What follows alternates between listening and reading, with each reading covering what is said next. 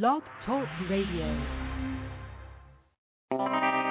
Yo, this is your boy G Ski Rocks. And this is going out to the lovely, lovely women of the world. I know sometimes you have to make a hard decision, but I want you to think about this.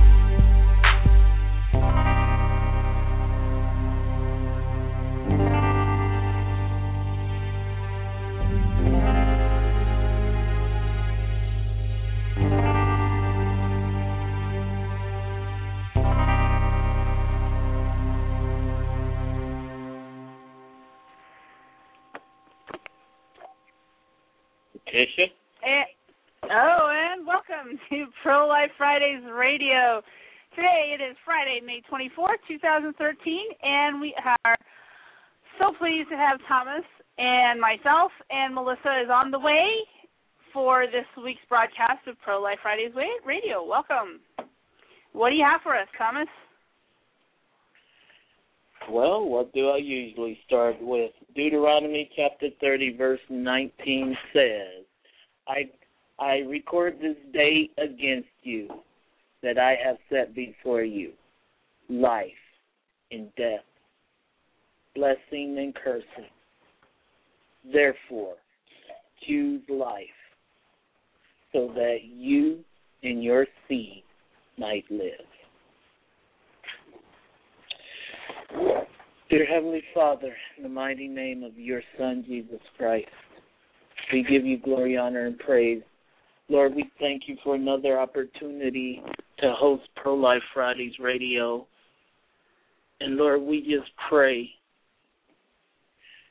for the opportunity to make a difference, to to influence people.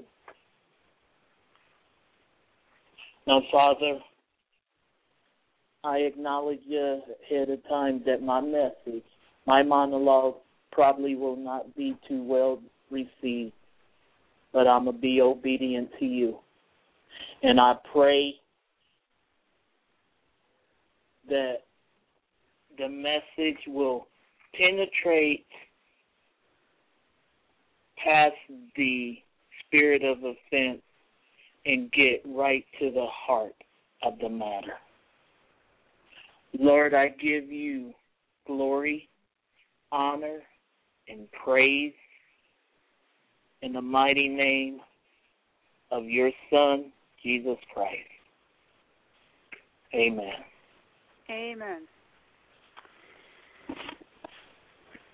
Wow, there has been a lot that has gone on. Um, and for so much of our focus of our show, we spend a lot of time fleshing out how to think about abortion in terms of how to think about it in terms of policy, how to reply to people who raise uh, supposedly the need for abortion and however many arguments they have to support abortion or abortion rights, as they like to say it a lot.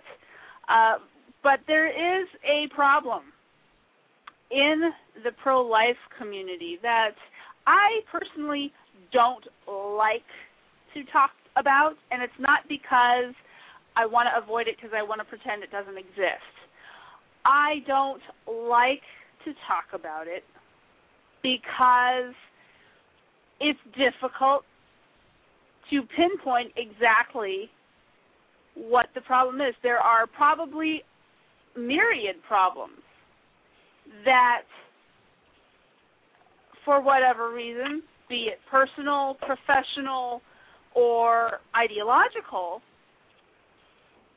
that plague all the multitude of pro life groups out that exist just in America alone that prevent the pro life community as a whole from being a united front against abortion, legalized abortion in this country. And so Thomas is kind of going to take on that topic today and kind of flesh out his thoughts I want to say uh, before you begin, I'm a little frightened by what you're going to say. I'm a little nervous okay, because that's fine. I'm a little nervous because I'm I'm not afraid of stepping on people's toes. I just want to step on the right toes. Do you do you get what I'm saying? I totally understand what you're saying. But here's the thing. When there is something that is wrong, it in, it affects the entire movement, not just one. And to those who aren't a part of it, you have to be willing to be examples to those who are messing up. Now I'm going to get right to the crux of the matter, and that is this.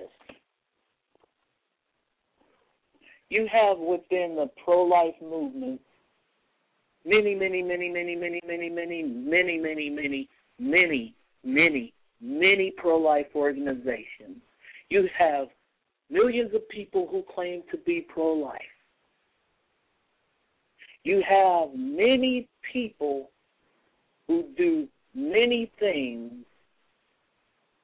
in the pro life movement. But I'm going to tell you something point blank. The pro life movement is like the body of Christ divided.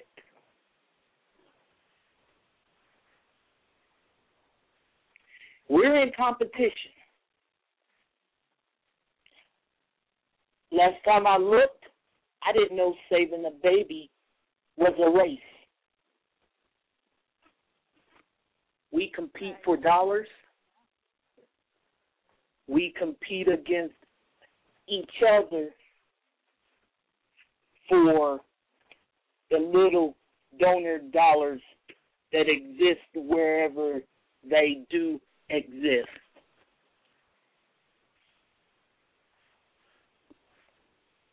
And I'm angry.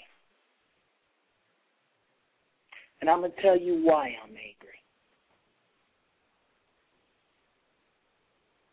Because another thing that we in pro life, in the pro life movement, tend to be, we tend to lean towards being selfish.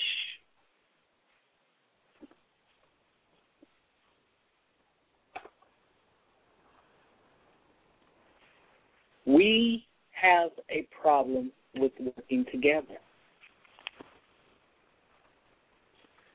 And I'll just be brutally honest with you. Lord moved on my heart and my organization over a year ago to to work on an event. An event to bring unity to the pro life movement, an event to um, bring bring together a diverse network of speakers to come up with real solutions.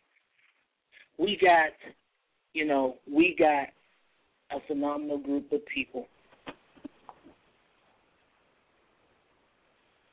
But when it came down to fundraising, we reached out to many, many places.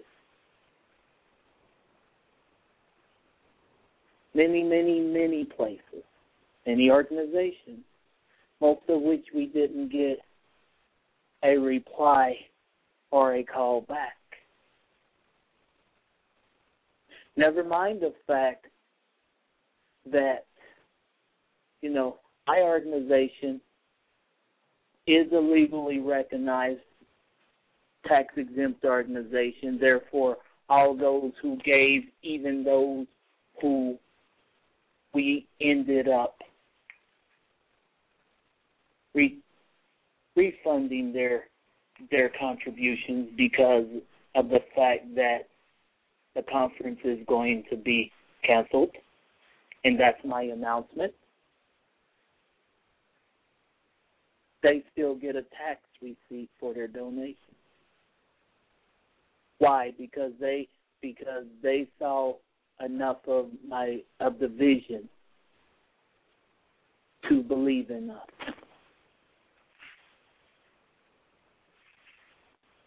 And then you have prominent pro life speakers bashing other pro life speakers. Folks, we really need to grow up. Because let me let me tell you something. also a survivor of an attempted forced to abortion. Fortunately, my mom had the legal recourse back then in a hospital. When she said no, it meant no. They could not coerce her. But there were other things that were done to me, and I won't get into it because it's irrelevant. But I will put I will put it to you like this. Unlike a lot of people who are in the pro life movement as a career, this isn't a career to me. There were things done to me at my birth that I will never know because they destroyed my birth record. I have a gap of my history missing. What does this have to do with the pro life movement? Because I'm one of those individuals, as is Letitia, as is Melissa, as is a lot of the people who I associate myself with, who genuinely care because we care. And I'm sure out there some suspect, oh, or some may have the thought running through their head, oh, they're a new organization. They're they're just trying to do this for money. Folks, if you would have took time to really get to know me, you would know what this is about. I can't have children also because of what was done to me. I had to give up I my any, my I, I don't mean to break in here, but I would dispute anybody saying that a new organization is only in it for the money, quote unquote, because uh, that's kind of laughable to me because if anything, and I could say this in generality, any new organization that forms on the basis of charity work, as a 501c3, as a, a group that relies solely on the donations of others. You're not in it for the money. You're in it for the cause. It's those that have been around for 20, 25 years plus who have developed a loyal following, who count on the dollars that are coming in, who who take almost take it for granted because they have a loyal base that are able to hire lawyers, they're able to do a lot of things with the money and they're they've got you know larger budgets to work with they're the ones that are taking for granted the money that they have and they are, they're more likely to be in it for the money as a self perpetuating organization than one who's just starting up but anyway that's exactly that's what i wanted. to go ahead go ahead that's a very good point that is a thank you for saying that. That's a very good point.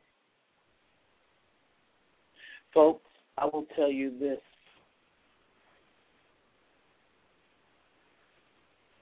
Just to let you know what I'm about. My book, when it is written, which it is going to be out in probably about four or five months, 50% of all the proceeds from my book will go to my organization. Not only will it go to my organization, but it's also going to it's going to go to those organizations who are making a difference, who are fighting the fight of faith, who are who are struggling just like we are. My ministry, folks, has been around for five years. And you know how much money that I've actually raised through my ministry, including including with what we raised for the conference, folks, has been less than three thousand dollars in five years. And if I was in it for the money, I would have been reaching out and saying, hey, because I do have a radio show on Sunday. And the reason why I'm able to do that is because of a blessing from a very dear friend, and I won't mention their name because they're close by, and I'll just leave it at that. All right, let's get back to what you were saying. Sorry for distracting you. No, you're you're fine, Letitia. It's fine. You did not distract me. But folks, what it boils down to this. We're competing for dollars and we need to ask ourselves the question why are we why are we in the pro life movement do we think that because we might write a hundred thousand dollar check does that does that mean we're doing something more than the next person i probably will never be able to write a hundred thousand dollar check but i can give twenty dollars a month to a crisis pregnancy center which that's what I do. But yet we thumb our nose up at at each other, and if we disagree with someone over something, we trash a person's reputation, we tear them down, we get them blacklisted. That's garbage.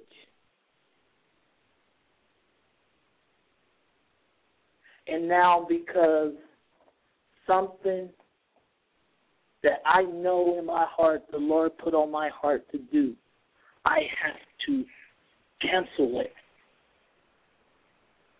Because we couldn't even get very few callbacks, at least to have enough respect to say, you know, no, we can't do this because we got stuff going on.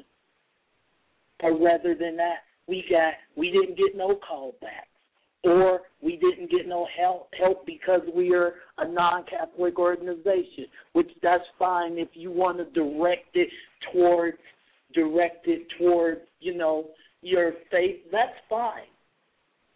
But I will I will remember I will point something out that warmed my heart from last year. I remember a lot of Protestants standing with the Catholic Church in their dispute against the Obama administration in the health care mandate. And I'll just leave it at that. What it boils down to is this, and this is the end of my monologue, is that until we can truly make this about babies and not about, okay, protecting our dollars that we have coming in,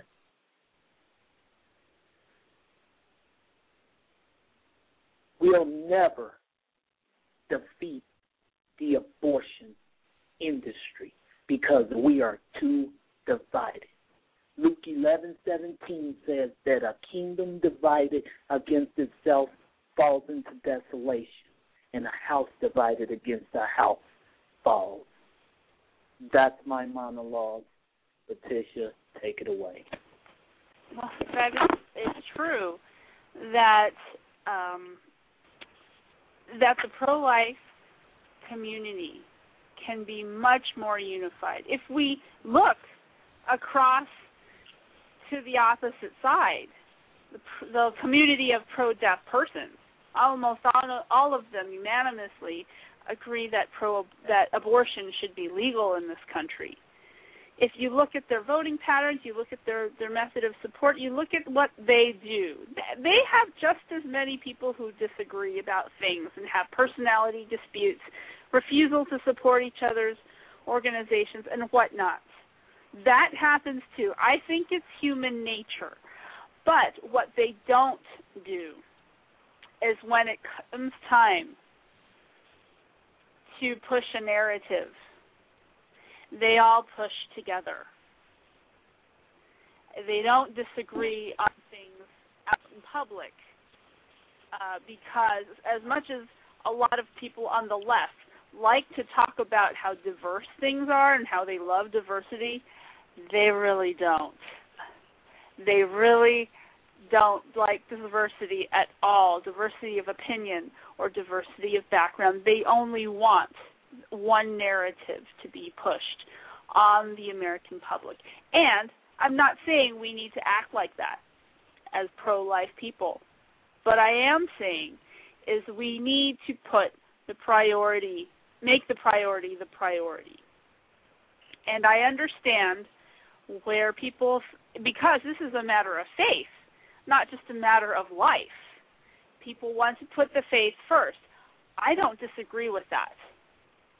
What I do disagree with is the manner in which you put the faith first negatively impacting the goal. It's supposed to enhance the goal, right? Which is to make the country understand that we are actually killing human beings when we're talking about abortion.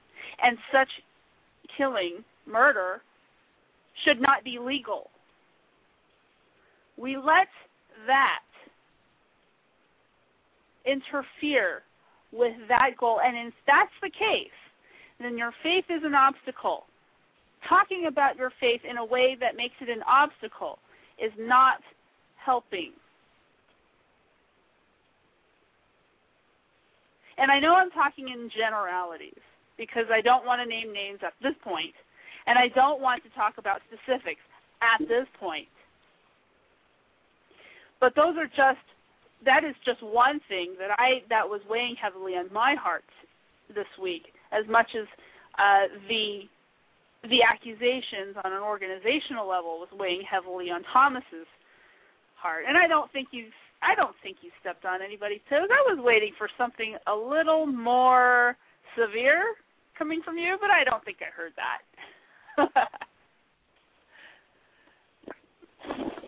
you just didn't realize you heard it, but I step I did step on toes.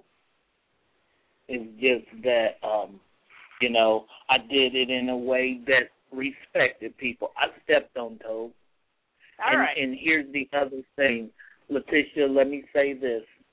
Let me say this. Because I know exactly what you're saying when it comes when when you're talking about faith using the using our Christian faith negative to negatively impact the argument. So let me explain to you why that happens. Because as Christians, we cannot articulate beyond it's bad why abortion why we should as christians most christians cannot articulate why they should be opposed to abortion. As sad as that is now i'm going to step on a few toes. Because of the fact that when you make the comment as a Christian, I'm personally pro life, but I don't think it's my right to tell someone a woman what to do with their own body. You just negate it. You just negated everything. Jesus would not say that. And folks, let's make it clear so that you don't miss this. The reason why, as believers, we should be pro life is because life is the very foundation of God Himself, period. Genesis chapter, I believe it's chapter 3, chapter 2 or chapter 3, where he said, where it says, and I paraphrase the scripture, that God formed man from the dust of the earth and he breathed life into him. Folks, that's it right there. Also, Deuteronomy chapter 30, verse 19, that we open our show up with. That's what it's about. Not because, oh, abortion is sin. Yes, we know it's sin. We know it's sin. But here's the little secret Jesus also died for that sin. So instead of we as pro lifers also sometimes beating people up for that sin, we have to, if you want to go after someone, go after the snake. The snake being Planned Parenthood, the most inherently evil organization since Hitler himself. The and they're not alone. Planned Parenthood has killed more people than Hitler. Right. Well, it's not just Planned Parenthood. It is uh, all, it is all the other organizations that support what Planned Parenthood does. We have the National Yes. Abortion Federation. We have NARAL, Pro Choice America. We have the um what is that called? The something choice something choice America. I I can't remember their exact name. Uh we have several pro abortion organizations that cannot Right. claim they cannot claim ignorance when the history of eugenics, the history of slavery in this country is so pronounced in the pro abortion movement. Don't forget, Right. ladies and gentlemen, why Roe v. Wade came to the Supreme Court. And it had nothing to do with an individual woman. Don't forget why Doe v. Bolton went to the Supreme Court, and it had nothing to do with the individual woman involved. Neither of those cases had anything to do with the individuals involved. It had everything to do with putting in motion an agenda of legalized murder, legalized death, pro death agenda. Right. And it's not it's not people, it's not individuals that we criticize for, you know, for being who they are. We are criticizing what they believe. If they are pushing abortion and they are pushing an ideology that is inherently evil because it is so deadly, cruel and inhumane. Right. Right. I wanted to clarify that. Right. Uh, we're going to take we're going to take a short break for a moment. Uh, then we'll be back. Hopefully, we'll have our guest on. But if not, we have plenty to talk about. So hang in there. We do. You are li- you are listening to Pro Life Fridays Radio on Blog Talk Radio.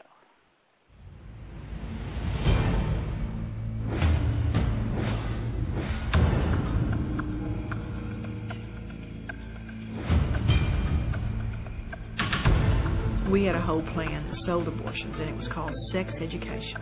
Break down their natural modesty, separate them from their parents and their values, and become the sex expert in their life so they turn to us when we would give them a low dose birth control pill they would get pregnant on or a defective condom. Our goal was three to five abortions from every girl between the ages of 13 and 18. Multitudes of people that have been hurt by abortion. It's just unfathomable. that abortion is really, to me, the ultimate exploitation of women. It is so shameful and secretive that many women don't tell anybody that they've had an abortion. They won't say anything for 20, 30, 40, 55 years. They're so traumatized. Silence.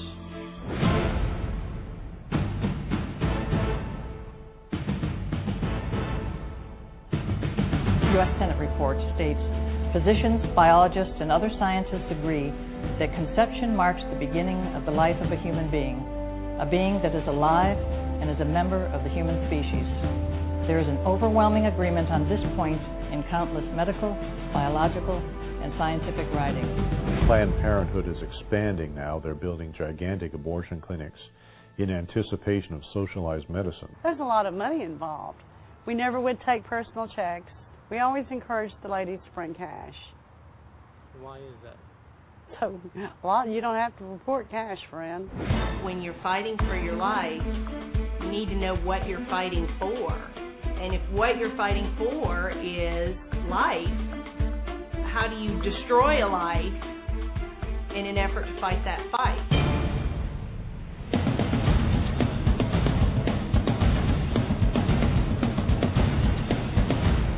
Fighting so hard to save myself that I'll kill someone else to get that. I recognized I'd been involved in the death of 35,000 babies.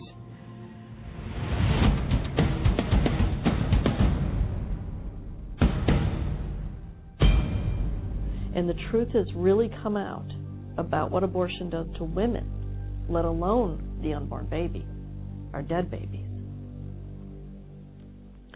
It will be over.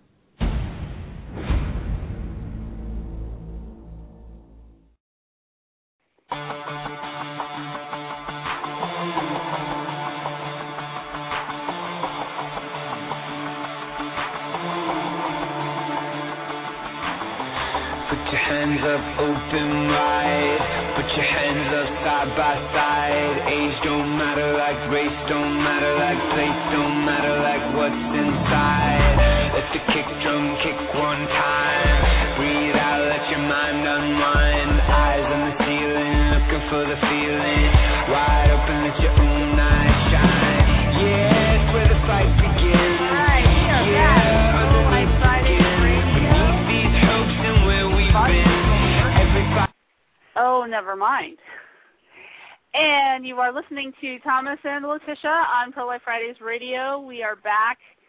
Uh, we are waiting for our guest. Hopefully, he will call soon. If not, I will try to reach him myself. But we were going to talk about a few other things too while we were waiting. And one is the, you know, I'm just going to decide to kick this around and see what uh, people like to think about that. If you are listening, the number to call in is seven six zero five four two three nine zero seven to join us on air on Pro Life Radio Show.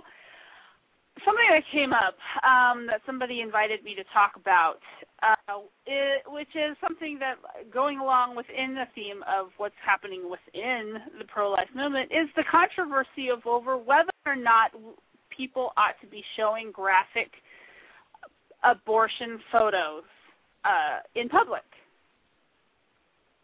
And this includes the sidewalk displays that I guess pro life people are kind of uh, infamous or famous, however you'd like to take that, for,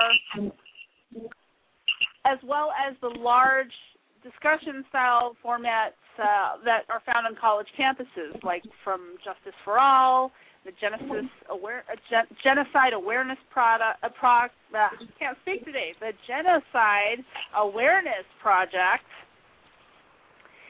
as you know as well as abolish human abortions photos that they when they stand outside in front of churches even um, and there is a brewing controversy over whether or not photos of actual aborted babies should be shown in public.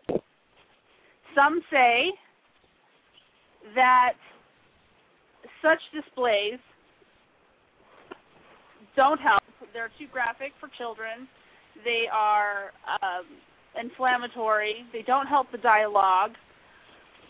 It actually turns people away from being sympathetic to the pro life message, and it somehow dis- dishonors those who have died in abortion. On the other hand, we have a lot of people who have been in the pro life movement for a long time who say um, until America sees abortion, America will never reject abortion. Now, I have strong feelings about that. If you'd like to call in and, and voice your opinion, please call. The number to call is seven six zero five four two three nine zero seven. I'll let you go first, Thomas, and talk about what you think about that. That's simple to me.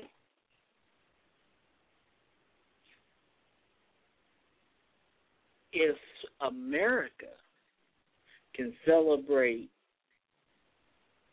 people living what you call an alternative lifestyle, for instance, June 1st is National Gay Day at Walt Disney World, where you're going to have full grown men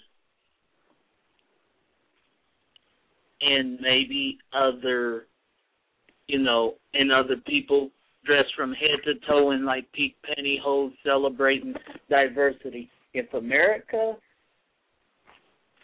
can handle that, surely they can also handle the graphic truth of what happens to a baby. Why is it that we want to we want to feign offense at the truth, but then we quote in in um, in the name of diversity, celebrating something that has the potential to totally mess our children up in the head. And before you call me intolerant and whatever it is you want to call me, if a person chooses to live the homosexual lifestyle, that's your choice. What you choose to do. But like like by law, heterosexuals, we cannot act lewd in public. You don't have any right to do the same thing. So just mixing this up in one great big old nutshell, what's good for the goose is good for the gander. That's all I have to say to that.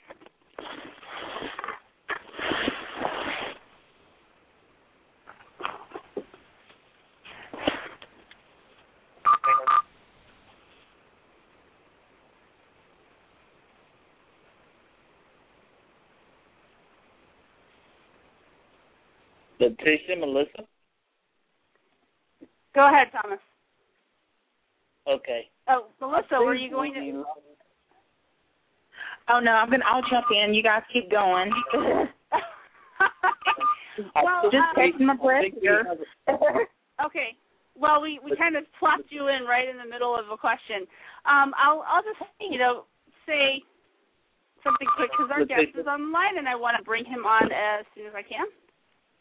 Yes. Okay, Thomas? go ahead. Make the introduction. Oh, okay.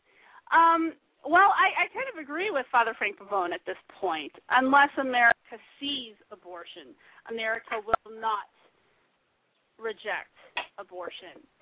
And very quickly, I'll ask a couple of good. I'll ask a couple of questions that I thought uh, were particularly important to the discussion. Is I mean, did the, did the world need to see the photos of the the Nazi concentration camps after World War II? Did they need to Yes. see those? Absolutely. We did, yeah. they need to see? Did they need to see the mass graves? Yes. Absolutely. And the last Mhm. one is did America need to see the open casket photos of Emmett Till? Mm. Yes.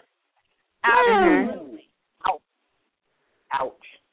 There is without question a need to see because without the eyes, we don't have the knowledge. It is so much, it's so easy to place abortion behind a wall that we can start we can use euphemisms for it's be you know without seeing what it really is abortion is a cleaned up euphemized procedure that is disguised as medicine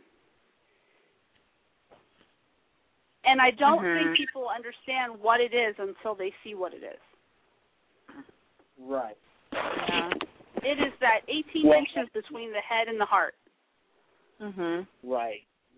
Right.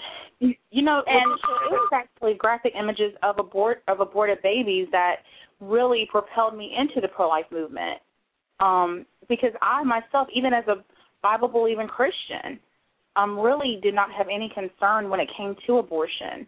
But when I um on the Abort seventy three page, I forced myself to watch um it's like a two minute video. I, I encourage all to watch it and um I was I could not sleep for two days and the third day I went to the abortion clinic and I because I God had just gripped my heart and convicted me so. Um so it's very powerful. Once you see images, you cannot unsee them. They're in your mind. right And so it's very important that we do come face to face with the reality of what abortion really is. right we're going to Hey, continue this on the other end, on the other side of our interview Hey, yes Thomas. Letitia, before you do, before you do, um, before you do, Yes. two things, then I'll have you introduce our guest. Um, I'll take it even one step further. I have actually watched on the Discovery Channel because I don't know if you guys knew this, but back in the day, they actually used to show abortion procedures on television. I Wow. seen one. I saw the D&C procedure or the where they the the where they suction. I saw that. I was stunned. Having said that, we'll continue this on the other side, but let me set up the introduction for Letitia. As many of you have been paying attention, has been listening, the IRS targeted people. Now, I'm going to say this. Never mind my dialogue that I, you know, I spoke from my heart. But when it comes down to the pro-life movement, I don't, I can't speak for anyone else. But if you say you're pro-life, and until otherwise, we have your back. Therefore, this is the reason why we have our next, our two guests tonight, because we want to show our support, and we will do everything that we can to uh, to bring awareness to really what's going on. And I thank God, we all thank God for this courageous United States representative from Iowa. Letitia, we introduce our guest. Yes, well, Congressman Aaron Schock is from Illinois, but Illinois. we are we are glad to be listening Okay. to uh, to our other guests from Iowa later on in the show. Uh, welcome to the show, Congressman. Thank you, Letitia. It's great to be with you, and thanks for uh, all your radio network does to help promote the, the pro life cause. Thank you so much.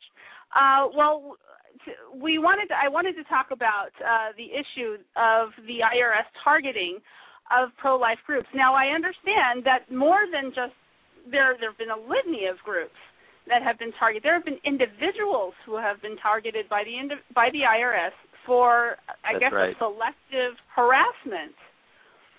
And I want So let's I wanted you to tell us exactly what you know about what's happening here and how you came to know about it. Sure. Well, um, first of all, uh, let's back up and talk about what we we know uh, that the White House um, and the IRS have admitted to doing. They came forward uh, after two years of Congress repeatedly uh, coming forward with groups that had been uh, that had felt that they were wrongfully discriminated against by the IRS that were applying for 501c3 charitable status or 501c4 uh, public advocacy uh, tax status. And we had been bringing this- this information to the IRS uh, repeatedly on a quarter quarterly basis. Uh, I serve on the Ways and Means Committee, the oversight uh, subcommittee, which oversees the IRS agency. And so uh, Director Shulman, who runs the IRS or had been, um, came forward to us every quarter and said, "Trust us, nothing's happening. We've looked into us, nothing's occurring." Uh, and then only to find out two years later, uh, they planted a question at an American Bar Association. The IRS actually planted the question in the audience to be asked of the IRS commissioner, "Are you discriminating? Are you pulling out uh, different uh, groups for extra scrutiny?" Uh, and the IRS commissioner said, "Yes, in fact, uh, we are." Now, this is after two years of telling Congress they had not. So, what did they admit to doing? Well, they said that they had pulled out and targeted 300 conservative groups, all of whom had Tea Party, uh, 912, or or uh, Patriot in their name. That they were uh, only in the Cincinnati office region of the country, and that this was a really select group, uh, and they really felt sorry that they had done this. It was bad customer service, uh, but in the words of the IRS commissioner, they didn't think they had done anything wrong and certainly nothing illegal. Now, uh, come to find out, uh, as, as you watched the, the hearing where um, I presented some evidence to the contrary, working with the Thomas More Society based here in Chicago, uh, who uh, does a lot of work for um, uh, conservative causes, but but chief among them uh, the pro-life movement uh, for groups that have been uh, discriminated against or need need legal assistance. Thomas More Society provided 150 pages of documents of of evidence of groups all over the country that had been that had been singled out and targeted, been asked not only inappropriate but illegal questions when it came to them applying for uh, just simply a charitable 501c3 status. One of those questions that was asked of the uh, a pro-life group in Iowa specifically was, please detail to us the content of your members' prayers. Now, I'm not sure I can think of a, Right. a more inappropriate question uh, that flies in the face of the the, the, the uh, uh, First Amendment to the Constitution. Uh, Wow. Your your your and and so some of this stuff is so bad you couldn't even make it up. They went on and asked another pro-life group in California, please give us samples of signs that you might use in protesting a Planned Parenthood facility.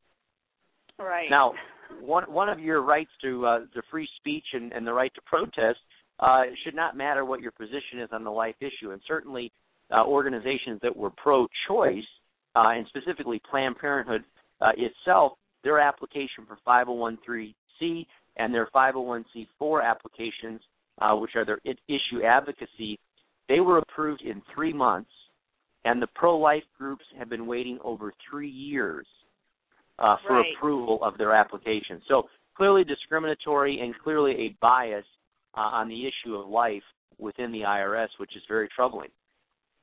Right, right. I, I even heard of an example of a uh, of not pro life related, but another another gentleman who had applied for a 501c3 uh, tax exempt status for a kind of a media watchdog group, and he had not heard he had not been approved yet, and then he went ahead and I guess he tested the system and entered a name in for some kind of environmentally friendly group, green something or other, and he was approved Green within three weeks. Green Solutions, that's right, or Greenhouse Solutions, and he Yep. was approved within three weeks.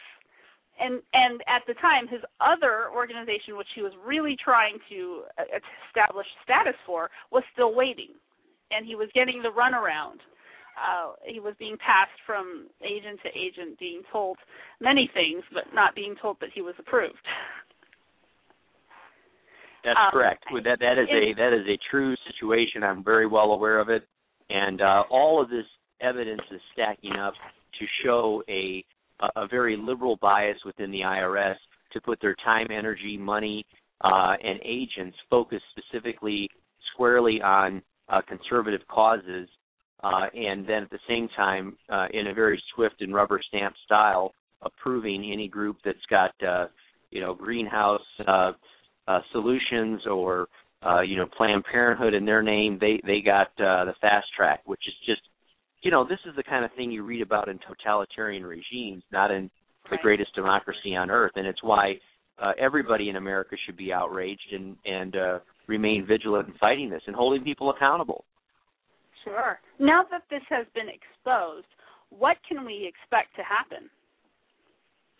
Well, the amazing thing is um, we have an initial inspector general report. The inspector general uh, are independent attorneys that are auditors that go in, and they're really the ones that confirm that these first 300 conservative groups have been targeted. Um, but even within their preliminary report, they couldn't tell us these were the names of the employees responsible for it, um, who were their supervisors, what did they know, why was this being covered up for over two years. So this was really the first of many hearings, the first of what will be a much longer investigation to come. But what what's really disappointing, I think, is that the president has really missed an opportunity to lean into this and say, you know what, I may not agree with uh, the pro-life movement, which we know he doesn't, but I believe this activity is wrong. It's illegal for us to discriminate against people regardless of their beliefs, and I'm going to hold the staff accountable. But instead, what he's done is he simply uh, asked for the acting director, Mr. Miller, who was planning to retire anyways, to leave a little early, and he's looked at the American people and said, "The mess is over. Let's get on with the show." When in reality, Right. it, this is a cancer within the IRS. There are employees at all levels who were a part of this in a very systematic way, and we got to we got to root them out, and they need to be not only relieved for their duty, but in some cases prosecuted, and there will probably be some jail time. You can't uh, discriminate when it comes to the enforcement of the tax code. If you, any of your listeners have ever been audited by the IRS, uh, they don't show up and ask when they can schedule an appointment. Uh, they knock on your door uh, with a badge, uh, and they storm in and they demand, uh, uh, uh, you know, you show them your your tax documents, and you have to prove yourself innocent. And by God, if you've messed anything up and you've made any mistakes, you pay a penalty. And if you've done anything on purpose, uh, it's a white collar crime and you go to jail. Uh, now you have the, the the roles reversed, where the IRS clearly is breaking their own laws, breaking the laws that Congress has passed, discriminating against uh, the enforcement of those laws and how they apply those laws. I don't think it's it's it's unreasonable for us to expect the same level of justice uh, to be meted out with them as they would expect of the American people uh, that they are holding accountable to the tax code. Can we expect this type of treatment to continue even though uh, this activity, this bias, has been discovered?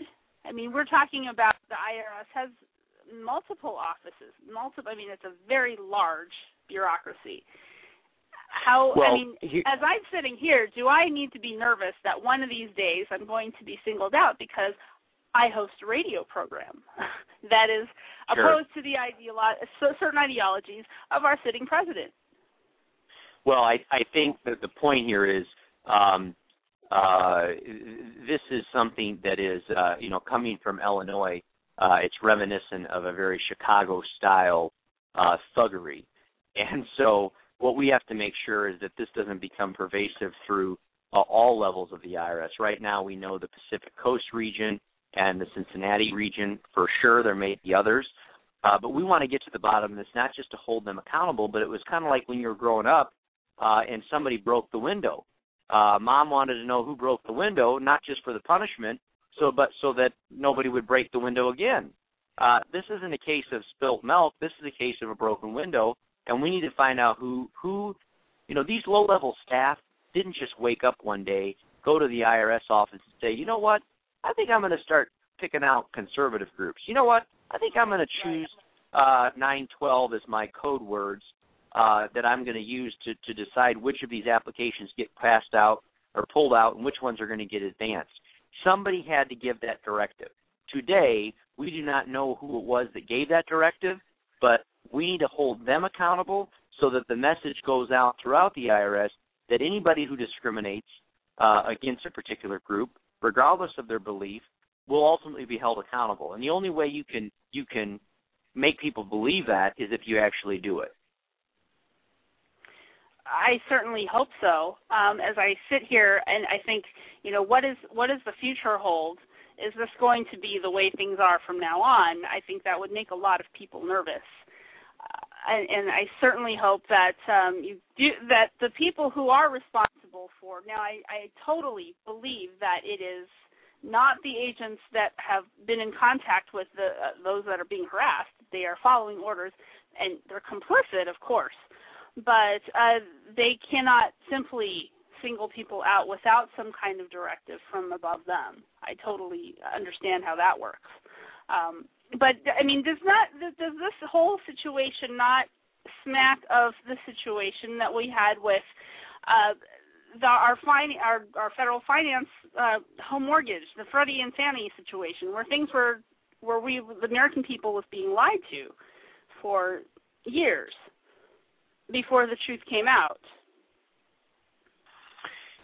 Well, um, I, I, I think uh, you know there were some different circumstances with the home mortgage in the sense that uh, you had the federal government telling uh, banks uh, that they would you know federally back right, mortgages right. based on people's credit ratings and all of this, and it, it caused some of the banks to act in different behavior than they normally would have under a free market. But uh, you know the point here is for two years with the IRS, the IRS misled the Congress, and when the top brass realized they had misled Congress, when the top brass realized that what they had been telling us for two years was wrong, they didn't just come back and say, you know what, we screwed up. They didn't come back and say, hey, we need an appointment to set the record straight. They went out to an American Bar Association forum and tried to weasel their way out into honesty and try and get it out in the press as if nobody would actually pay attention. That's that's the right, kind of right. uh, duplicity that I think not only frustrates the Congress but also causes so much concern in the American people. Yeah. So this this documentation, um, the Thomas More Society had said there was a, a packet of 150 page documents that they had personally sent to you. Um, how much, how deep does this go? How how many uh, groups are affected in that? doc I mean, Well, not just Yeah, we believe we, we believe there are examples we believe there are brought. Yeah, we, we those are kind of um, uh, you know obviously we can't go through 150 pages today, but uh, what I tried to do in my testimony at the hearing was highlight some of the more egregious cases uh, to, to to make the point that number one, pro-life groups were included. It wasn't just uh, Tea Party and 912 groups, but number two, it was in the Pacific Coast region, which is on the opposite side of the country, not just the Cincinnati office, which is what the White House was trying to claim that this was just a uh, an isolated case in a rogue office in Cincinnati. So that was the point in raising those those uh, cases that I did. The, the Thomas More report is uh, is a public document uh, now because I submitted it to the uh, uh, the record uh, at the committee hearing, and so the inspector general will now be following up with all of the cases that are listed there.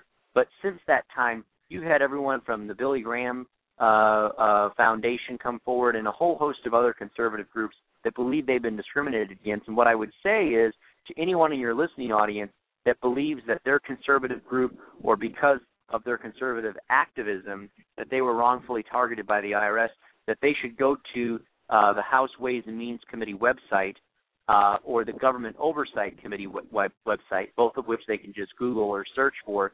Uh, and there's actually a web portal where you can put in your information, uh, what kind of documentation or evidence you believe to suggest you were uh, wrongfully discriminated against.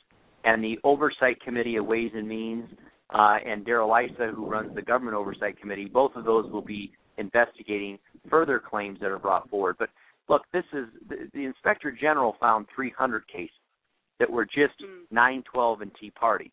We believe there are a couple hundred just pro-life groups that were targeted, and I'm sure there are scores more uh, yet to be identified. Um, but hopefully, at some point, the administration will wake up and realize they have far more to gain by being a part of fixing this than continuing to obstruct, which is what they've done at this point. Mm, wow.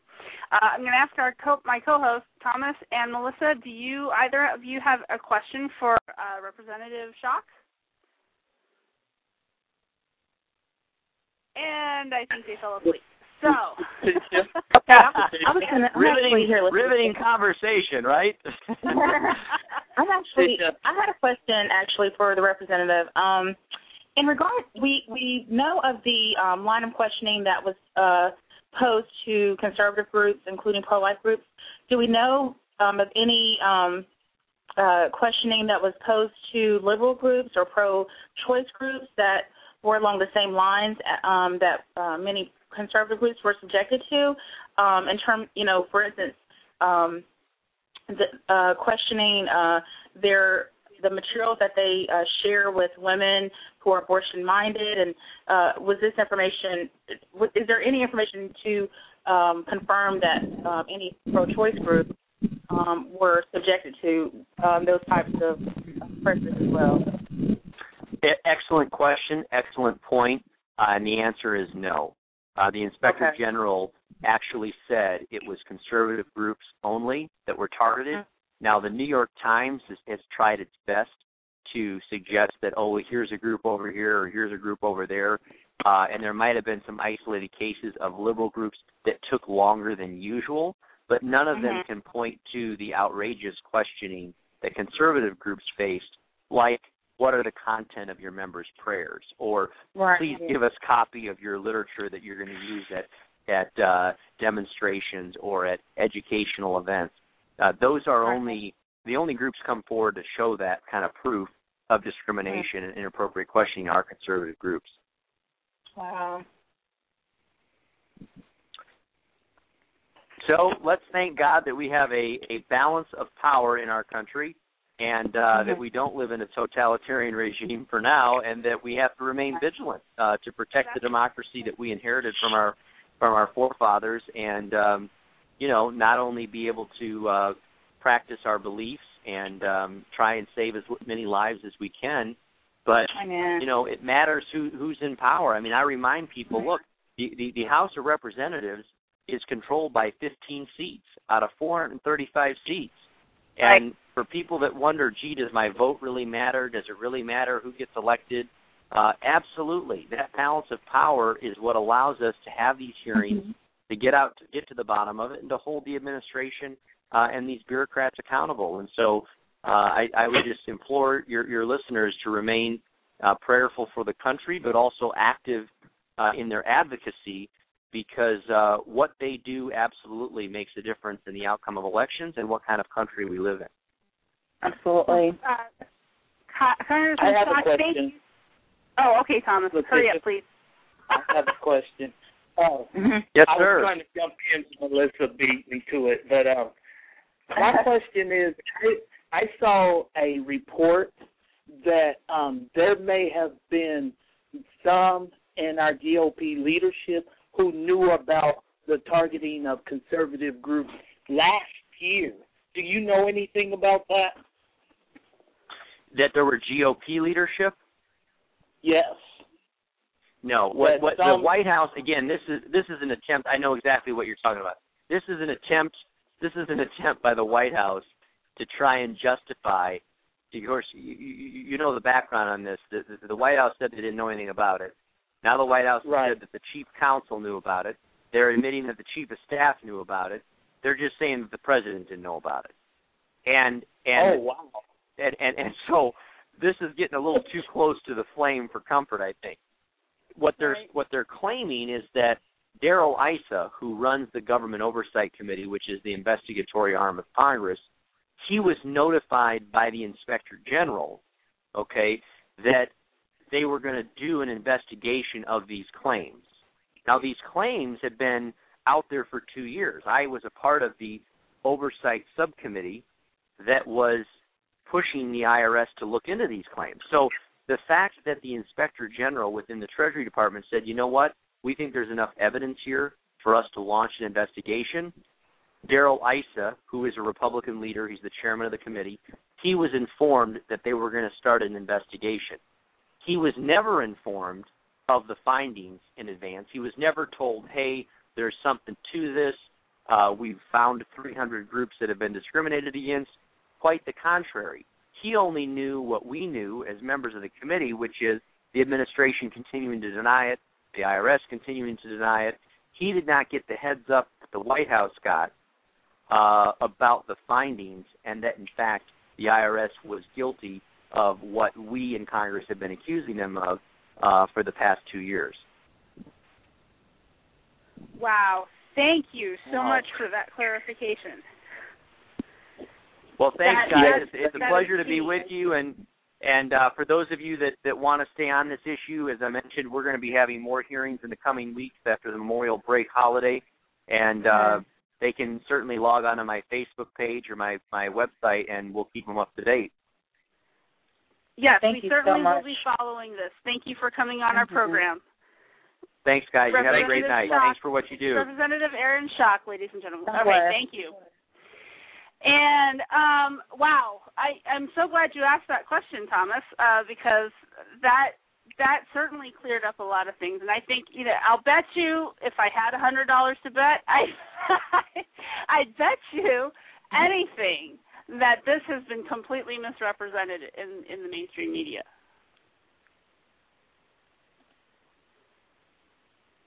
So yep, um, you are. When you pause like that, it makes me think like you've you've uh, dropped your phone or something. Well, Um, actually, I muted my phone. all right. I, So um, let's take a very very short break, and we will be back with our next guest, who was actually the subject of an IRS probe, and that's a nice way of t- saying it, an IRS harassment case. And we will be right back and talk to her, Sue Martinek from the Coalition for Life of Iowa. And if I pick the right song, you get to hear it. Yes, I I got to hear it. All right.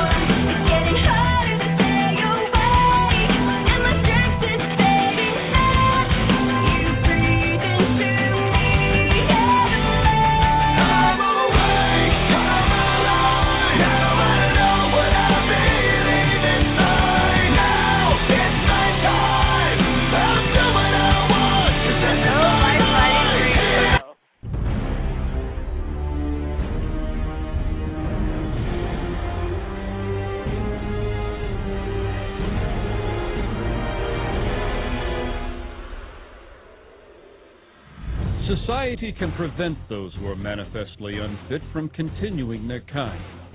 Three generations of imbeciles are enough. I do not join in the belief that the African is our equal in brain or in heart. We are paying for and even submitting to the dictates of an ever increasing, unceasingly spawning class of human beings who never should have been born at all. The laws of nature require the obliteration of the unfit. The best way to hate a nigger is to hate him before he is born. American eugenicists were routinely praising Hitler and holding up the Nazi eugenics program as a model for the United States to copy. Non white races must be excluded from America. The red and black races, if left to themselves, revert to a savage or semi savage state in a short time. The only way possible of decreasing Negro population is by means of controlling fertility. Birth control facilities could be extended relatively more to Negroes than to whites, since Negroes are more concentrated in the lower income and education classes. We hope that the restraint of population growth can come about through voluntary means. But if it does not, involuntary methods will be used. There should be national sterilization for certain dysgenic types of our population who are being encouraged to breed and would die out were the government not feeding them. If this movement continues, we soon may be accused of fighting poverty by eliminating the poor and overcoming hunger by removing the hungry. For all their failures, what the eugenics movement had accomplished was to lay the foundation for the next phase of their plan. And this is where they would find the success that they had been chasing for over 100 years.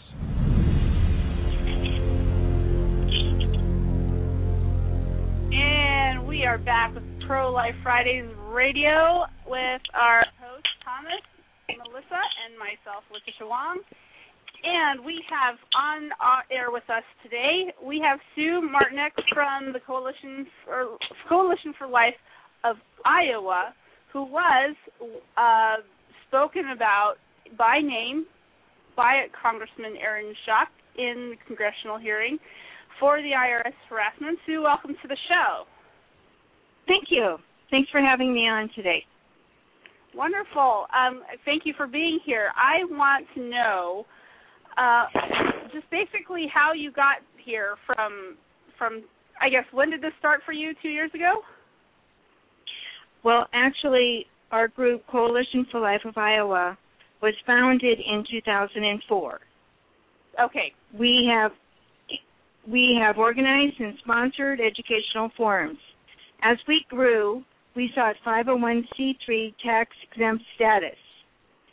We have, we submitted the Form 1023 to the IRS in October of 2008.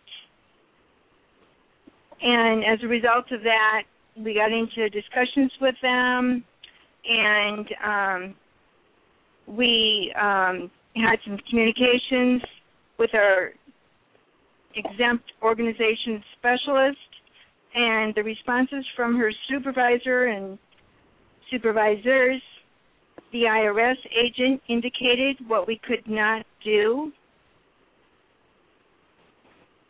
In June of 2009, she said we needed to send in a letter with the entire board's signatures stating that under perjury of the law, we would not picket or protest or organize groups to picket or protest outside of Planned Parenthood. Upon receiving such a letter, the IRS would allow our application to go through. Oh wow! So as yeah. So this was in So- this was in 2009, about the time when other groups started receiving, uh, I I, for lack of a better word, harassment. Um, in our show description, this was a very clear case of quid pro quo, which the IRS does not have a legal right or any right, even if it were legal, to ask of any individual group. So, I were so. Did you receive this letter, and did you share it with the other members of your group? And what did they say? Um, this was actually communicated on the telephone. it was a Oh, verbal oh, oh, request. that's nice. Yeah. It was a verbal request from our agent, and Oh, she actually said that um, we uh, our application was ready to go through. Everything was in order, and as soon as they received that this letter, that everything would, um, you know, proceed then. So at that point, our board met and we um, discussed it, and there were some members that just um, were just not happy about it, and they didn't want to accept it. You know, and I, I myself am like, who's fight the IRS? You know, there's is there even a chance to win with the IRS? And so I was very hesitant myself, but there were some members on our board who were firm that you know we had a right to not sign that, and we should get our application. At that point, uh, it was suggested that we contact Thomas More Society. Um, Some of the board were familiar with them, and that they would represent us. And we were just a small group. We didn't have hardly any money, and so we did contact them, and they did take our case.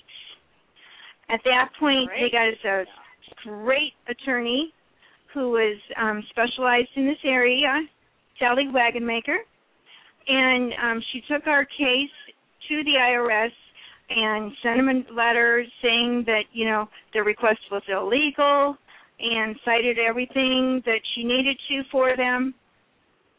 At that point, the IRS backed down, and Well, then good. in July, yeah, it was very good. In July of 2009, they did grant our 501c3 status. So we feel very fortunate that we were able to have the help that we did, and um, that they were able to go to bat for us at the IRS, because I'm sure there's lots of other people that do not have help, and they would either probably not get their 501c3 status, or they just would have to sign the paper, sign a letter saying Yes. that they would not. So um, I feel we feel very blessed and lucky to have have been able to do that and get our So- 501c3. Well, that's great. Did you have did you have all this documented, like the phone calls and uh, and the and the IRS agent that by name that had called you and told you this?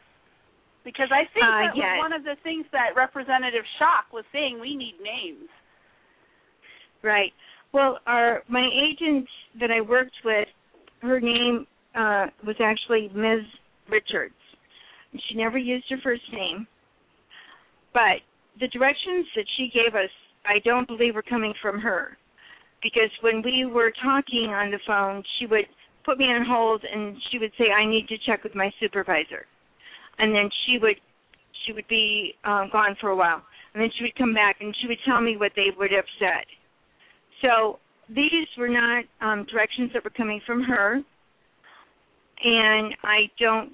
She never gave me her supervisor's name. Now, when uh, Sally Wagenmaker, the attorney, actually contacted the IRS, they they um, spoke with her with a different agent, so it was someone else. So um, there's there were more people. There there were more than just one person involved. Oh, yes, definitely. oh, yes, definitely. Uh, so now that so I'm glad to hear that your case was resolved, and that because you had gotten uh, the Thomas More Society to to pressure the IRS as to the you know the, the total illegal nature of of their request to you. Um, Right. That they were able to put your your application forward.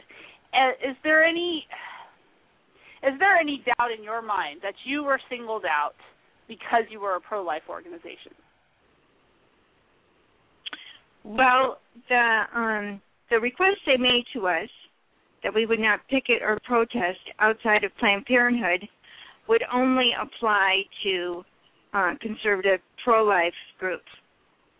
So, in light of that, I would have to say, well, certainly, because that request could not have been made of any liberal uh, group that would not be doing that sort of action. have you heard of other? Because uh, there's this there we have a coalition for life in St. Louis. We have there are many coalition for life all across the country. Have you heard of any other groups that have received similar attention? Uh, no, I really can't. I really can't answer that. I know Okay. that there are other uh, coalitions for life, but um, that's why we put of Iowa behind our name. But um, no, I, I can't really respond to that. Okay. Okay. So, um, have you had any co- contact with um, congressmen such as Aaron Schock about your your experience? I've not spoke with him. We did have a press release that went out on the 17th, so he may he probably he may have seen that. I don't know. That went out, uh, you know, nation nationally. So Oh, okay. Okay. Oh, if I had known that you had not spoken with him personally, I would have put you both on the air at the same time so you guys could meet on our show. and well, the thing is, I mean, I think uh, and he's he's been doing justice, if it- you know, justice on Capitol Hill for pro-life groups, and there's nothing like the, a personal face to put to the name on on a piece of paper that says, um, you know, I, this group has been targeted by the IRS for harassment. Nothing like actually hearing the voice of somebody who had to listen to the IRS agent on the phone telling you that you needed to sign a paper saying you wouldn't picket Planned Parenthood. Now, I remember, um, I think that comes as a huge shock to the country because not just as myself, because I when I listen to uh, Congressman Schock's, um, was it him? No, I'm sorry. Uh, let me let me correct that. Because Harry, not I'm sorry. Gosh, Grassley, Senator Grassley. I'll get it out in just a minute. yes, Senator Charles Grassley had also, yeah, Chuck Grassley had also. They have had Senate hearings on the IRS uh, as well. And there, and Right. there's a particular video that he is in, and there are two men standing behind him. I can only guess that they're kind of their his his aides. And when he read that portion that pertained to the Iowa uh, Co- Coalition for Life of Iowa, you could see their faces. You see their jaws drop on the floor. Really? When he said got to that point where he said that that you had been sent a letter, or not, you had been told that you had to sign a letter saying you couldn't, you would not picket Planned Parenthood, naming Planned Parenthood specifically. The look Mhm. on their faces, it was caught on the video, was priceless. So, I think you know. Have you gone any more public with what has happened to you, other than to the Thomas More uh, Law Society? Well, uh, when we actually had it happen to us, Thomas More Society did release a press release at that time, although it was not picked up by very many. That was back in 2009. Right. Now, um, on this go round, they actually released a press release, and then we started getting media calls and done some interviews, and um, we sent out our press release then. So that's kind of how uh, it's unfolded. I did talk to um, Charles Grassley's office, uh, to two of his um, aides, and he actually, I'm very proud to say, he's my representative. So praise the Lord. That's right.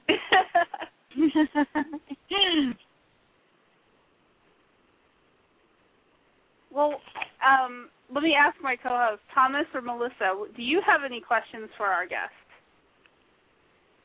Yeah, I'm I'm just baffled as I'm listening to this information unfolding and I mean I wish that um I just I can't believe what's going on before our very eyes. Um um and just to hear the information, um, it just confirms what we've known, um and that our religious liberties are under attack in this country and that as Christians we need to wake up to this reality and we need to fight this. Um I was just wondering. Um, I know that the, I, I'm pretty sure I know the answer to this question, but were you ever at any point contacted by the ACLU to, to represent you or to stand up for you, being that they are uh, supposedly the voice of uh, liberty and freedom and, and defending civil rights in this country. wow. no, I'm just um,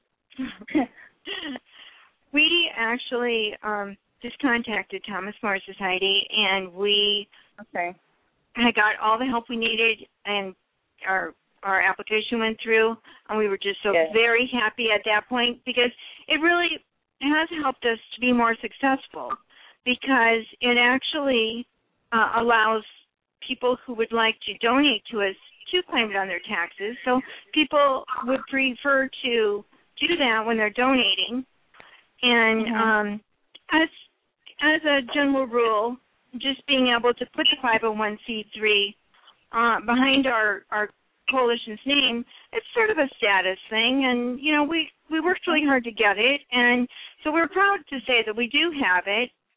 So it Mhm. actually, um, if they would have stopped us from getting it, it would have somewhat contributed to some of our um, fundraising efforts. Mhm. Absolutely. And I think that that's what the plan was is, you know, obviously to to deter um, conservative groups from being able to raise the funds they need to remain operable. I think it's it's a very strategic uh, plan. Right. It, it does seem a little bit um, suspicious that this administration is so supportive of Planned Parenthood, and Mhm. then specifically to us, they requested that we would not picket or protest there, like they were Wow. sort of standing up for Planned Parenthood. Inappropriate. Completely inappropriate. Uh, Wow. And it's, I mean, to name Planned Parenthood by specifically. So, I mean, I guess if you played along with this, it would be perfectly justifiable to picket some other abortion clinic, and not Right. Planned Parenthood. uh, I mean, if we wanted to take it to that that absurd end, I mean, we could play this game too. Uh, but obviously, this was not a very well thought out request by them, and and it was, I think, it mm, it smacks more of. I mean, her. I we use the word harassment several times, but it smacks more of uh, a kind of a, "I'm going to get you" than Mhm. than it is. Uh, let's see if you're really a legitimate organization. Th- those are not appropriate questions whatsoever.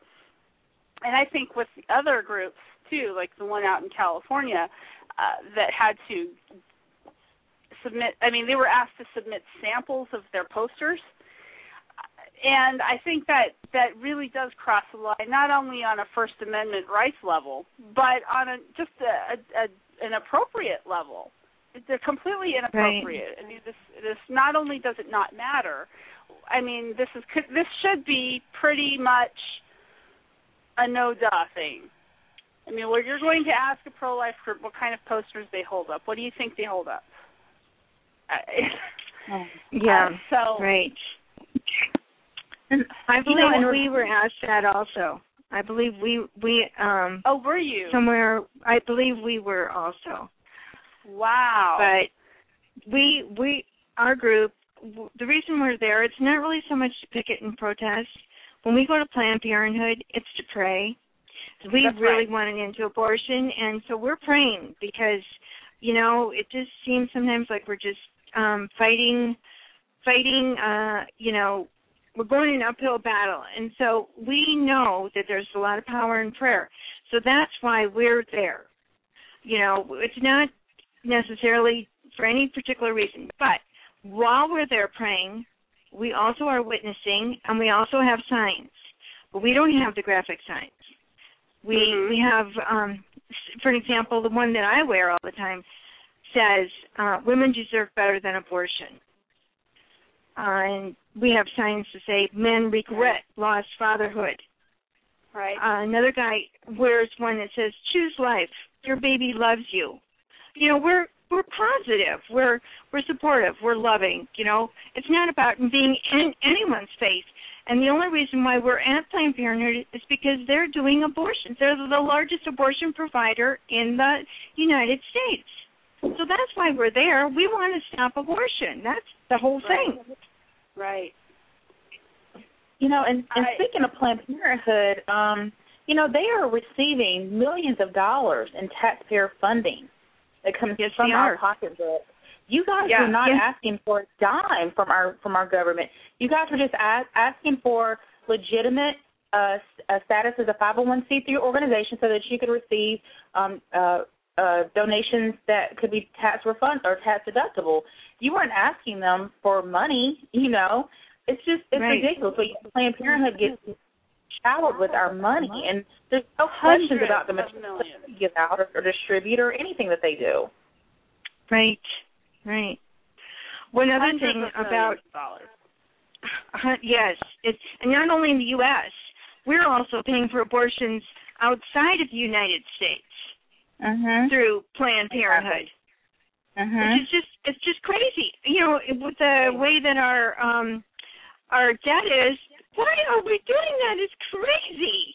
But that was one of the first things that President Obama did when he got into office. That's right. That's right. You're right about that. And not about not enough people know. I mean, people know, but they are not cognizant of the of the Mexico City policy that has Mhm. flip flopped with each administration that has Right. come into has come into the White House. Right. Every Democrat president, I think we were talking about since Reagan, not a lot of Democrat presidents, um, has reversed what the previous Republican administration has enacted. Right. Mhm. Um, so yes, so I mean, this is a difference between night and day as far as as Mhm. the, the administration's attitude and support toward abortion. And and you know, I'm I'm very disappointed. I know I'm taking us off on a little bit of this tangent, but I'm very disappointed that even such an ideologic ideologically left president would be uh, he would be so open openly supportive of Planned Parenthood. Right. Over and He- above over and above all the other things that that are in this country. I mean, this is one Yes. sacred cow that won't die. well, I hope not because you know it's it's just so ironic that um even with the Gosnell hearings, you know, he didn't want to lose his life, but it was okay for him to kill all these babies. This is crazy. It's just absolutely crazy. And you know, now we've had more than 50 million babies aborted. 50 million babies aborted. And you know, we that would be a lot of taxpayers. That would really be helping our debt if we had 50 Right. Oh, we make million that point a lot. more Yeah. people. Absolutely. We have made that point more than once on this show that uh, a lot of our economic woes uh, could be offset if abortion were not legal. I mean, we're talking about speculation at this point, but the numbers don't lie. 50 and I, it's more like 55 to 57 million individuals killed by abortion. And I mean, the difference it would make in this country as far as the liberals want to talk about Social Security and Medicare and supporting and co- collectivism, if they wanted that system to work, you need the numbers. And we just Right. don't have the numbers. Right. Hey, Letitia. Um, yes, Tommy. Letitia, Yes, let Tommy. me jump in. Me jump in that. here for a minute. Um, Yeah. Let me jump. Let me jump in here for a minute and, and share something with you all, and I want you to wrap your mind around this for a minute. The the 55 million babies aborted. That that number is just chemical and surgical abortion procedures. I've seen a website which I cannot recall off the top of my head at this moment that um, that at this point, if you count the morning after pill, and we're talking here in America, that there has potentially been closer to 800 million total abortions. What? 800 million?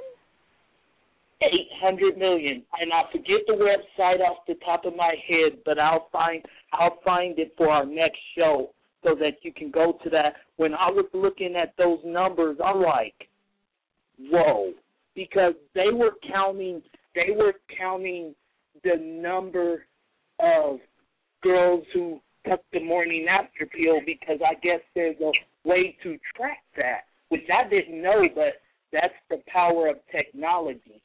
And so, um, yeah, so I just want to throw that out there at at everyone just to let just to let you guys know the numbers are much higher. Even even the surgical abortion numbers, the 55 million, that's just an estimate.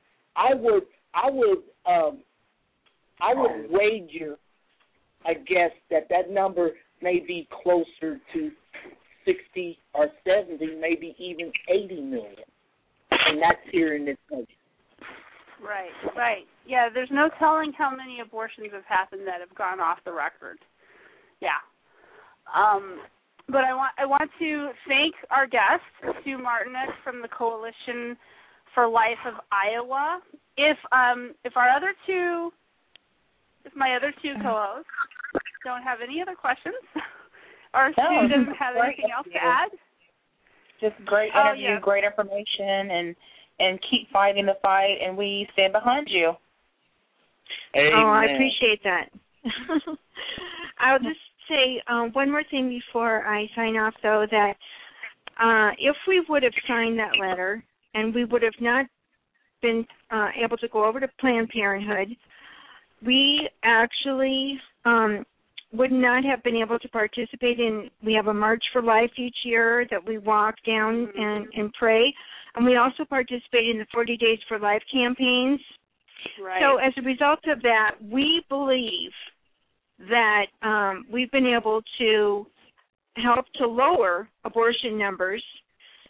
And uh, in the last three years, locally, they've been down 37%. And this is a fact. Wow, we have it on our awesome. website. Yeah, we have. Yes. Praise so, pr- yes, praise the Lord. Um, we the abortions have gone down locally 37% the last three years. that is a praise Jesus moment. That is awesome. Yes, it is. Yes, it is. Very good. wow. Yeah, Yeah, we're gonna so, keep you know, praying. any- we're gonna be out there, and we're gonna keep praying.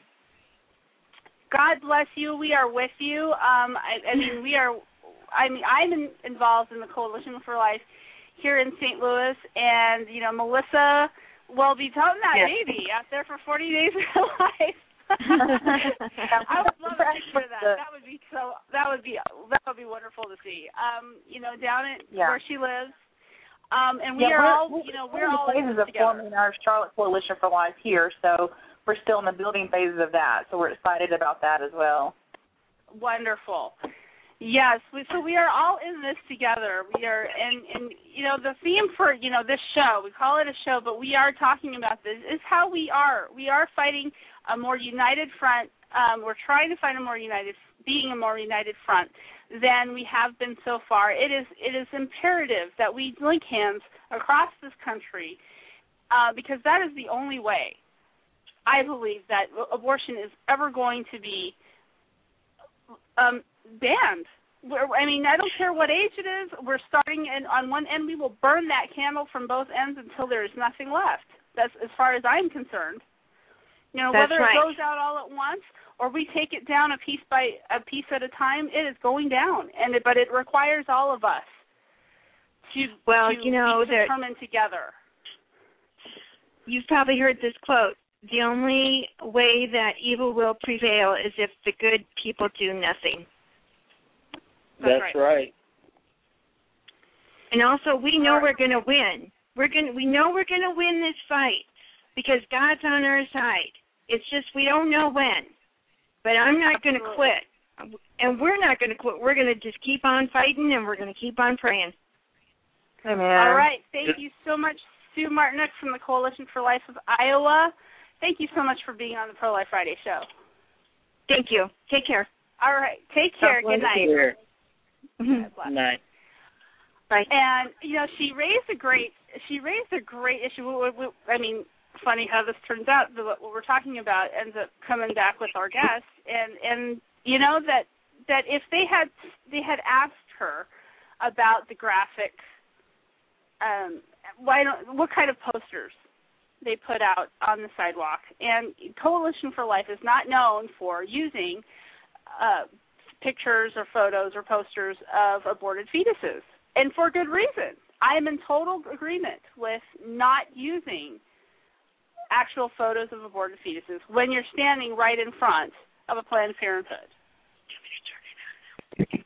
And so I I I would have I mean I, I just thought that it was so timely because since we were just I threw that out there it, it became an issue um, where people are disagreeing whether or not these type of posters should be shown in public and where. I'm in favor of showing them places other than in front of the Planned Parenthood or the abortion clinic. I, w- I want college campuses to see the horror of abortion, college students, because college students comprise the majority of women who obtain abortions, those that are in college age. I would love them to be seen at other public venues. People who want to rant and rave about oh there's children around. Well you know what? Your children see a lot of graphic things on television too. And you know if the left is coming around trying to say well you need if that's that's perfectly acceptable as freedom of speech um, then I can use the same argument. Now, if you don't take that argument, uh, we can have a discussion on whether or not certain public venues are are or are not appropriate. But everywhere, this is my position, everywhere Emmett Till's photos were published in America, I think is an appropriate place for the photos of aborted children because people need to see it. Everywhere where it was appropriate to publish the Duke University uh, police shooting back in the 60s. That's that led to the anti-war movement. I think that was appropriate. Mm. Whenever we've had people publish photos of our soldiers killed overseas, what are they doing when they do that? They are trying to elicit the rea- an, uh, an acknowledgement, a public acknowledgement of the reality that our soldiers face. If we hide those images and we never acknowledge the truth, now we can have our opinions about war, whatever it is, but if we hide those images in an attempt to make whatever point you're trying to make, whether it should be more palatable to the to the public, or whether or not um, you know people need to be fired up about about marching against abortion or against war or whatever. It is a reality that nobody can avoid. I mean, I, I just don't see how it's avoidable.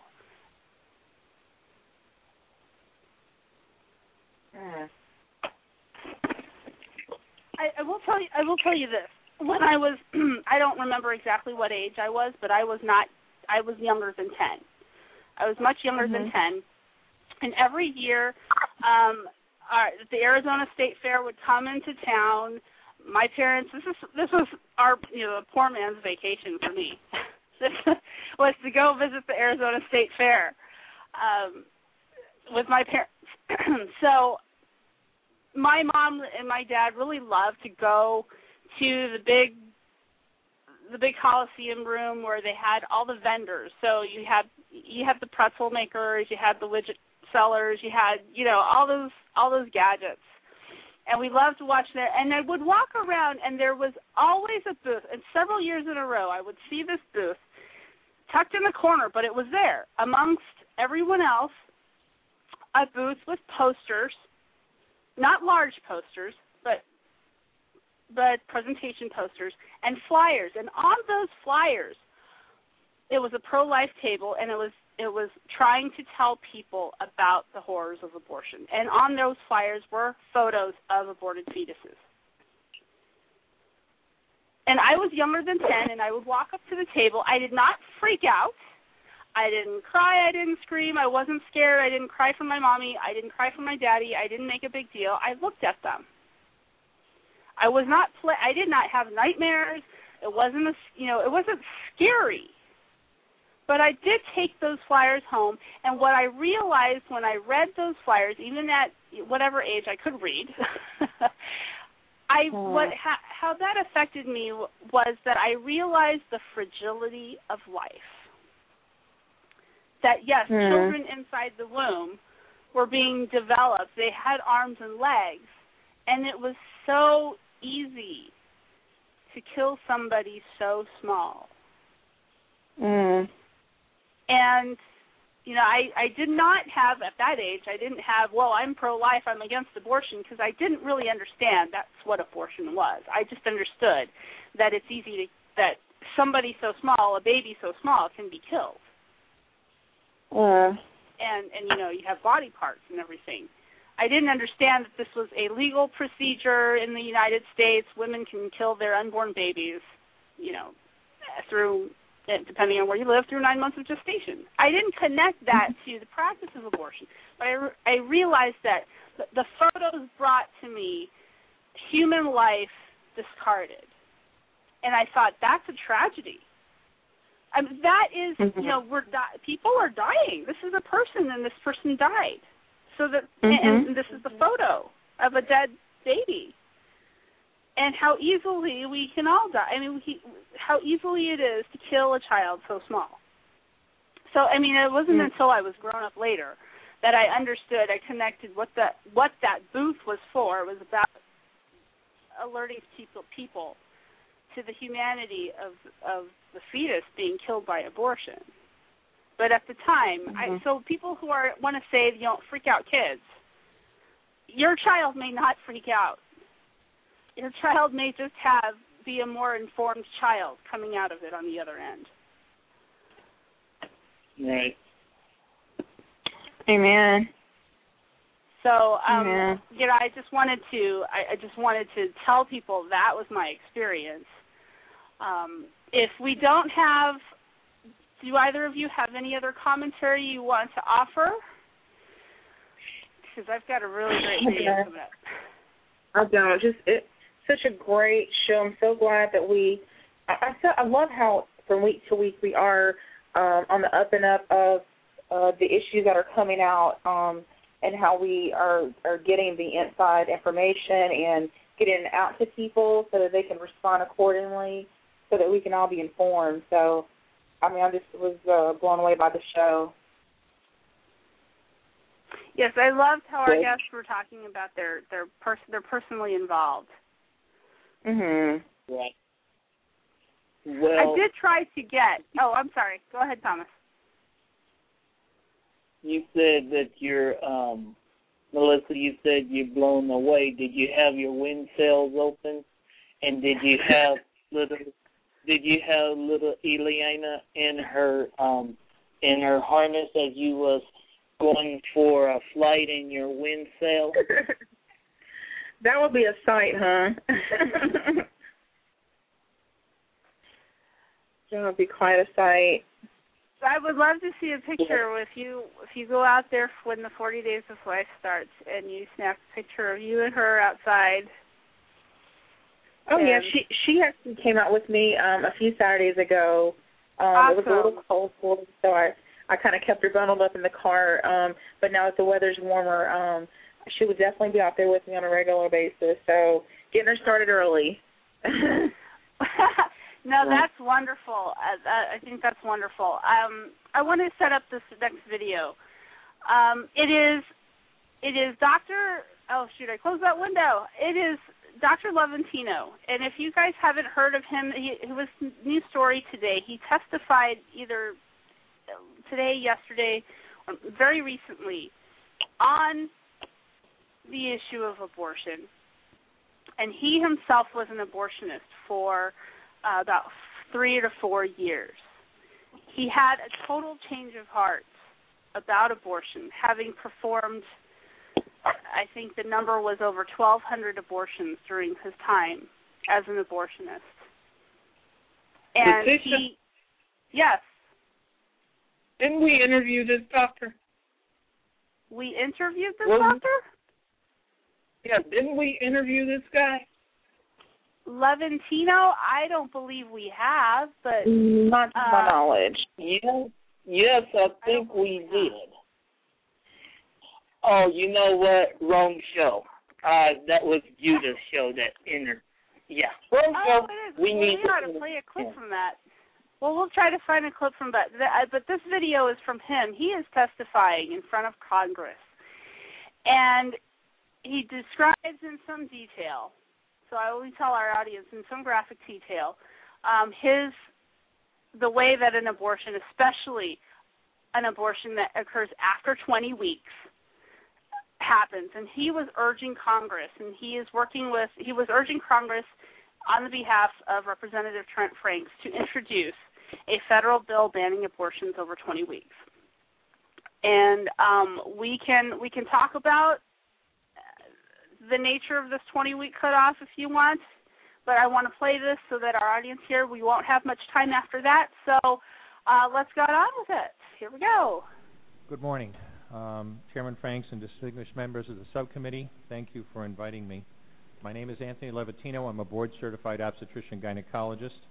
I have served in both academic and uh, clinical settings. Currently, I practice in Las Cruces, New Mexico. Uh, I've been a board. I've been uh, an obstetrician gynecologist for 33 years, and the early part of my career, I performed over 1,200 abortions, over 100 of them in the second trimester, up to 24 weeks of gestation. Imagine, if you can, that um, you're an obstetrician gynecologist and a pro-choice obstetrician gynecologist like I was, and your patient today is 17 years old. She's 24 weeks pregnant from last period. Her uterus is two finger breaths above her umbilicus. She's been feeling her baby kick for over a month. She's asleep on an operating room table, and you're there to help her with her problem. The first thing you do is uh, withdraw the laminaria that was placed in the cervix, the dilation uh, of the cervix that's required for a D&E abortion at that level takes at least 36 hours. Later abortions can, dilation of the cervix can necessitate almost three days of preparation prior to performance of the procedure. First thing you're going to reach is for a suction catheter. This is a 14 French suction catheter. It's about 9, 10 inches long. It's about, in, about three quarters of an inch in diameter. And picture yourself, if you can, placing this through the cervix and instructing your circulating nurse to turn on the suction machine. What you'll see is pale yellow fluid running through this into the suction bottles of the machine. That was the amniotic fluid that was there to protect the baby. If this was a first trimester abortion, when her child would be that size or smaller, you could essentially do the entire abortion with this one instrument. A 24 week baby that we're describing here from last period is the length of your hand and a half again, from head to rump, not counting the legs. Babies that size don't fit through catheters this size. When you're done, reach for a Sopher clamp. This is one that I brought along so you could see what we're talking about. It's about 13 inches long. It's stainless steel. The business end on this clamp is about half inch wide and about two and a half inches long. And there are rows of sharp teeth on this instrument. It's a grasping instrument, and when it gets a hold of something, it does not let go. A second trimester abortion at that stage is a blind procedure. You can't really see anything. Everything has to be done by feel. Picture yourself, if you can, reaching in with this instrument and grasping blindly anything you can and pull hard. And when it finally pops free, out comes a leg that big, which you put down on the table next to you. And reach in with this again and grasp and pull hard. Out comes an arm about the same length, which you put down on the table next to you. And reach in with this instrument again and again and tear out the spine, the intestines, heart, and lungs. Head of the baby about that age is maybe the size of a large plum. Again, the procedure is blind. You reach in, being careful not to perforate the uterus, and you have a pretty good idea you have it if you have your clamp around something and your arms, your fingers are spread about as far as they will go. You know you did it right if you crush down on the clamp and white material runs out of the cervix. That was the baby's brains. Then you can pull out skull pieces. If you had a day like I had a lot of days, sometimes a face comes back and stares back at you. Okay, that's about all that I'm going to go. He goes on because this is a longer this is a longer clip. He goes on to talk about how the argument for uh, late term abortion um, is very null and void because he's had patients whose lives he had to save, women whose lives he had to save, and they he saved their lives not through abortion, but by delivering children early. And he goes on to say that abortion would not have helped in one in one case in particular because a late term abortion requires is a three day procedure. And in three days that woman didn't have three days. So she uh. what a doctor did what this doctor did was save her life by delivering the baby saving both mother and child's life and so what he's saying here is there ha- he's never encountered a situation where he's had to claim the life of the child in order to save the life of the mother. He's helping Trent Franks. He's testifying before Congress to introduce a bill to ban abortion after 20 weeks. Um, and he ends by saying, quoting President Obama, saying, "If we just saved one child, is that not worth it?" I hope mm. and I pray that Congress is moved by his testimony that a bill like this can go forward. And we have a special yeah. treat. I hope we have this a lot more often. We have a a caller from you're from St. Louis, right? no. Where are you uh, calling in from, Scott? Yeah. hey guys, you know what, Thomas? Great show, my friend. Uh, I was very, very impressed with Aaron Schock. I, I knew I would be. He's a great representative. He's, he's a great speaker. Um, but to have him come on and, and talk about this current event, that it was great. And Susan also, very. It was just a great show, my friend. Proud of you, my friend. Thank you. I can't take credit for that. That was all Letitia. No, that's all. That's why I said thank you. You know me, Thomas. I don't get a chance very often to listen live. I, I go back a, a lot often and listen in archive. Um, but it just so happened to sit down, and I just so happened to see it, and it just opened it up, and I've been actually staying still, Thomas, for almost the entire show, just laying there on the couch listening. I don't ever get to do that. Um, but it was it, the show rocked, Thomas, and just letting you know, my friend. Well, like I said, um, I'm kind of I'm kind of the silent assassin, if you will. Letitia is the one that secures secures um, the guests, and she's the heart of the show, along with Melissa, and I'm just kind of the silent assassin, if you will, except when I have to do monologue. There you go. Yeah, well, yeah, thank yeah. you so much for the compliment. No problem. And that last audio, that that description, um, that's powerful. And we don't we don't we don't hear that argument against abortion very often, and it's a good one. So thanks a lot, guys. You have a good evening. Thank God you for calling you. in. Yeah. Yeah. See you next time. All right, everybody. We have about 50 seconds left in the show. Any last parting words before I hit the music and say goodnight? Yep, I got one.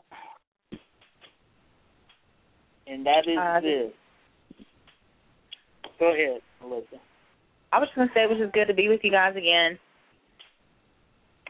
Same As here. always. And it's good to have you back. And Yeah. my statement is this. It's a question. Sorry. No, it's fine. We'll end it. no We'll volume catch control. it next week. All right. I, can, I somehow I lost volume control on this. So have a good night, everybody. Good night, everyone. All right. You've been Good night, listening to everyone. Pro Life Fridays. Good night. God, God bless everyone. And bye. Bye.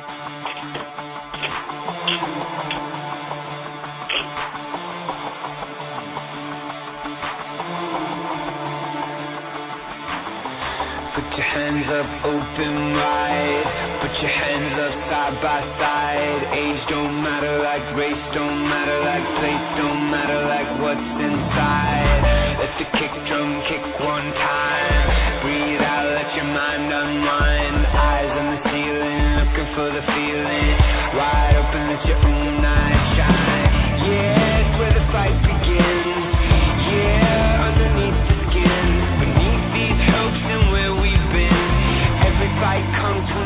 within